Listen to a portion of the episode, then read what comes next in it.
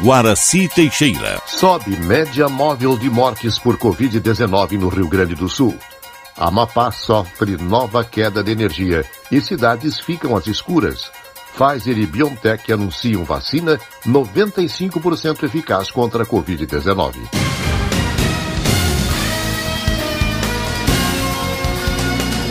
Estação da Notícia.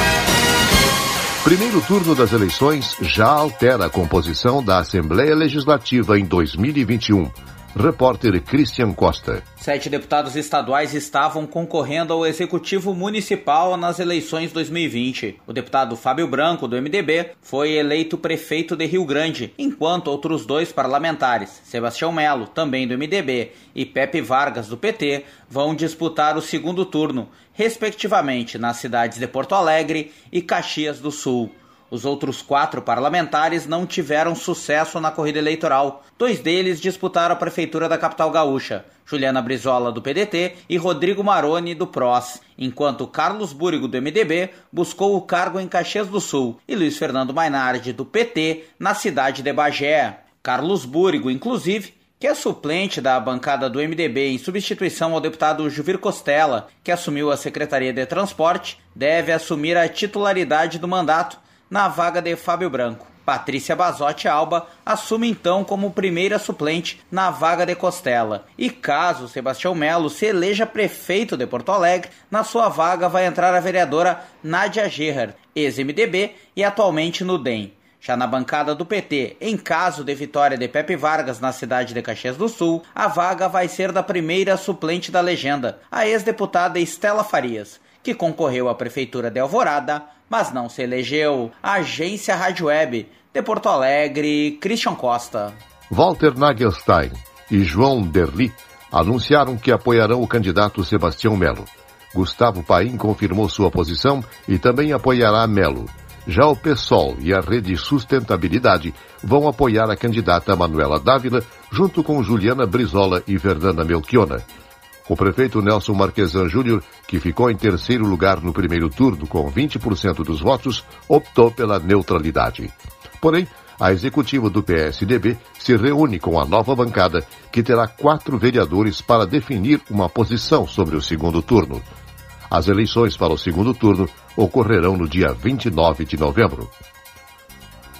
Membros da Associação das Famílias das Vítimas da Tragédia da Boate Kiss fizeram um manifesto em Santa Maria para protestar contra a eleição de César Schirmer para vereador em Porto Alegre.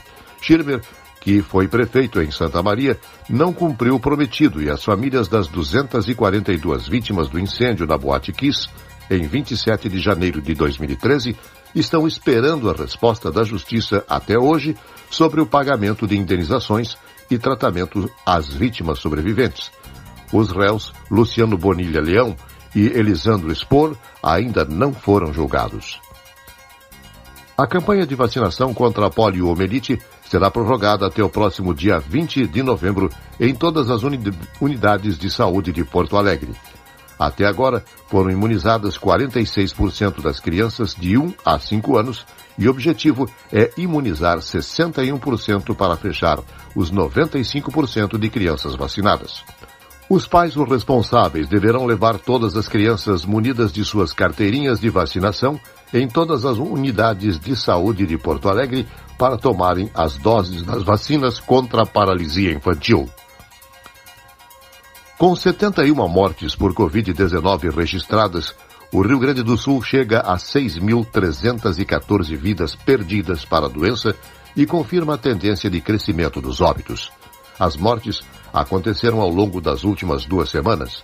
Na média desta semana, em comparação com a de duas semanas antes, houve 53% óbitos a mais, o que indica crescimento na média móvel de mortes. Também foram registrados 3.708 novos infectados.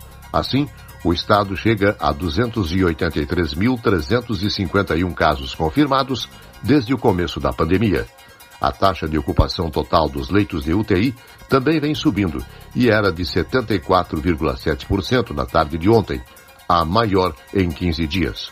Desse percentual, 42,5% correspondiam a pacientes com Covid-19 ou suspeita de síndrome respiratória aguda grave. A aceleração da transmissão do coronavírus, aliás, foi diagnosticada em todo o Brasil, segundo o estudo da Imperial College de Londres. Detalhes com Diego Cigares. A taxa de transmissão da Covid-19 voltou a subir no Brasil, de acordo com o que aponta monitoramento do Imperial College de Londres, no Reino Unido. O índice, até a última segunda-feira, era de 1,10. Isto significa que cada 100 pessoas contaminadas podem transmitir o vírus para outras 110. A taxa de transmissão chegou a ser de 0,68 no Brasil na semana passada. Em entrevistas concedidas à reportagem da agência Rádio Web, especialistas afirmam que o aumento da taxa se deve a um cansaço de parte da população em manter os cuidados contra a Covid-19. A médica infectologista e coordenadora do Comitê de Imunizações da Sociedade Brasileira de Infectologia, Alessandra Miquelin, destaca que o momento no Brasil é de aumento da circulação do vírus. O novo coronavírus continua circulando intensamente no nosso país. As pessoas, com o passar dos meses, ficaram cansadas de uh, manter isolamento, de não frequentar ambientes com outras pessoas ou com chance de aglomeração. E mesmo o uso de máscaras tem caído bastante né, a adesão a essas medidas que são tão importantes ainda. Assim o vírus volta a circular. Ah, nós estamos chegando no momento de aumento de casos. Aqui no sul, pelo menos, nós tivemos um importante aumento de casos.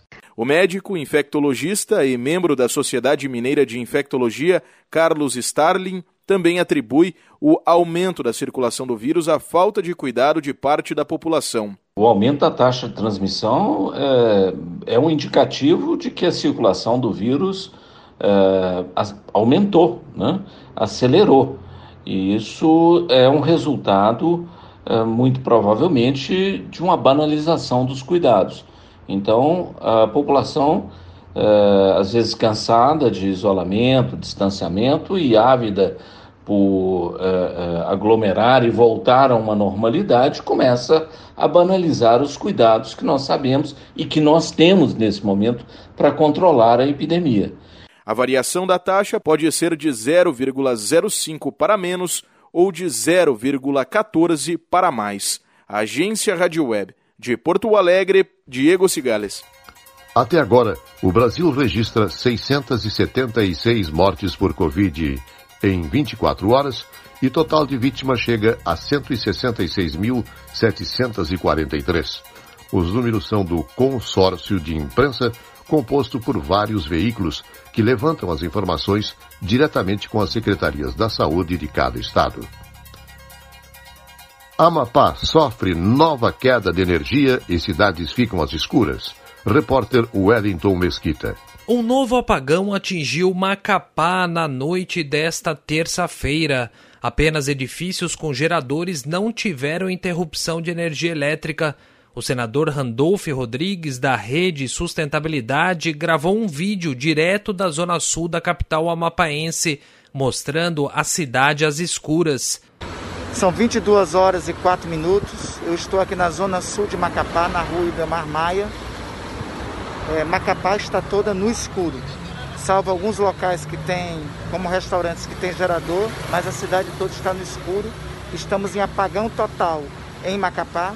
As informações dão conta que também Santana, o município vizinho, Mazagão e outros municípios do estado também estão no escuro. O operador nacional do sistema confirmou que chamou de uma ocorrência no Amapá em nota, o Ministério de Minas e Energia, comandado pelo almirante Bento Albuquerque, informou que as causas estão sendo investigadas. O ministério vem sofrendo críticas por não resolver o problema no extremo norte do país. Os problemas no fornecimento de energia no Amapá iniciaram no dia 3 de novembro, depois que um incêndio atingiu a principal subestação do estado. Desde então, a população tem sofrido com a falta e interrupção de energia elétrica. A eleição em Macapá chegou a ser adiada por falta de segurança durante o apagão.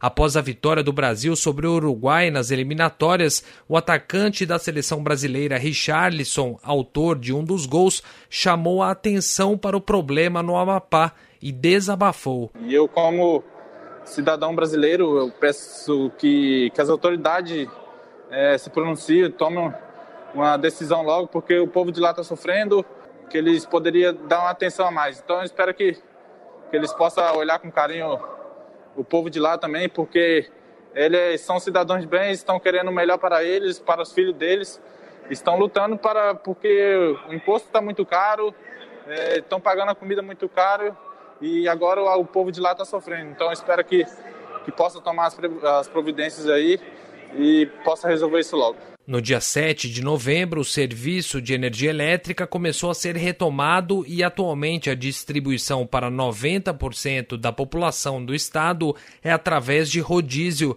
Nesta terça-feira, no entanto, o estado voltou a ficar na escuridão. Agência Rádio Web com informações do Amapá, Wellington Mesquita. A Caixa pagou nesta quarta-feira a nova parcela de 300 reais do auxílio emergencial para os beneficiários do programa Bolsa Família que tiveram o número de identificação social de final 2. Para saber informações sobre datas de pagamento do auxílio emergencial, é só entrar no site www.auxilio.caixa.gov.br. O governo revisou para cima a projeção de inflação este ano, o que deve fazer com que o salário mínimo de 2021 aumente mais do que o previsto. Em agosto, a previsão orçamentária divulgada pelo Ministério da Economia apontava para o reajuste de 2,35% do piso nacional, valor equivalente à projeção para a inflação média pelo Índice Nacional de Preços ao Consumidor, o INPC, naquela ocasião. O salário mínimo, então, passaria dos atuais R$ 1.045 para R$ 1.067 no ano que vem. Nesta semana, no entanto, o INPC foi revisto com um aumento puxado principalmente pela alta dos preços dos alimentos. Agora, a estimativa é que o indicador feche o ano em 4,10%. Se esse aumento previsto pelo governo se confirmar e não houver mudança de cálculo, o salário mínimo em 2021 vai beirar os R$ 1.088. Em valores precisos, R$ 1.087,84. Vale pontuar que, mesmo sendo um valor maior do que o previsto em agosto, o trabalhador não terá ganho real, já que o reajuste será apenas a reposição da inflação. Polícia Federal investiga desembargadores suspeitos de receber propina. Repórter Rafael Ferri. O Ministério Público Federal e a Polícia Federal investigam desembargadores suspeitos de terem recebido propina. Os órgãos federais cumprem nesta quarta-feira mandados de busca e apreensão em 12 endereços ligados a sete investigados dentro de um esquema criminoso envolvendo desembargadores do Tribunal de Justiça de Minas Gerais. As medidas cautelares foram determinadas pelo ministro do Superior Tribunal de Justiça, Jorge Mussi. A investigação começou a partir de provas recolhidas no âmbito da Operação Capitu. Ao analisar o material apreendido naquela oportunidade, os investigadores identificaram mensagens nos telefones celular de um advogado que indicavam a prática de diversos delitos, sendo alguns com participação de desembargadores do TJ Mineiro. Os magistrados Geraldo Domingos Coelho e Paulo César Dias são suspeitos de receber propina para influenciar na solução e no andamento de processos judiciais. Agência Agência Rádio Web. Com informações de Minas Gerais, Rafael Ferri. Após registrar 761 mortes por coronavírus, a Itália decretará estado de emergência em todo o país. É o maior número de mortes desde abril e os hospitais voltaram a ficar superlotados na Itália. Autoridades afirmam que uma segunda onda de Covid-19 está assolando o país, mas pretendem fazer um relaxamento do lockdown entre 24 e 28 de dezembro para que as pessoas possam comemorar o Natal com suas famílias. Pfizer e BioNTech anunciam vacina 95 eficaz contra a Covid-19. Direto da Rádio França Internacional, Márcia Bechara. A corrida pela vacina contra a Covid-19 continua a todo vapor. A vacina desenvolvida pela Pfizer e pela BioNTech teve 95% de eficácia na prevenção contra o novo coronavírus, anunciaram as empresas nesta quarta-feira em um comunicado conjunto oficial. Os resultados finais deste teste clínico são melhores que os publicados no dia 9 de novembro, a partir de dados preliminares, quando a eficácia prevista era de 90%. De acordo com as novas informações, entre aqueles que foram vacinados, apenas oito pessoas foram contaminadas pelo coronavírus. De Paris, Rádio França Internacional, em parceria com a agência Rádio Web.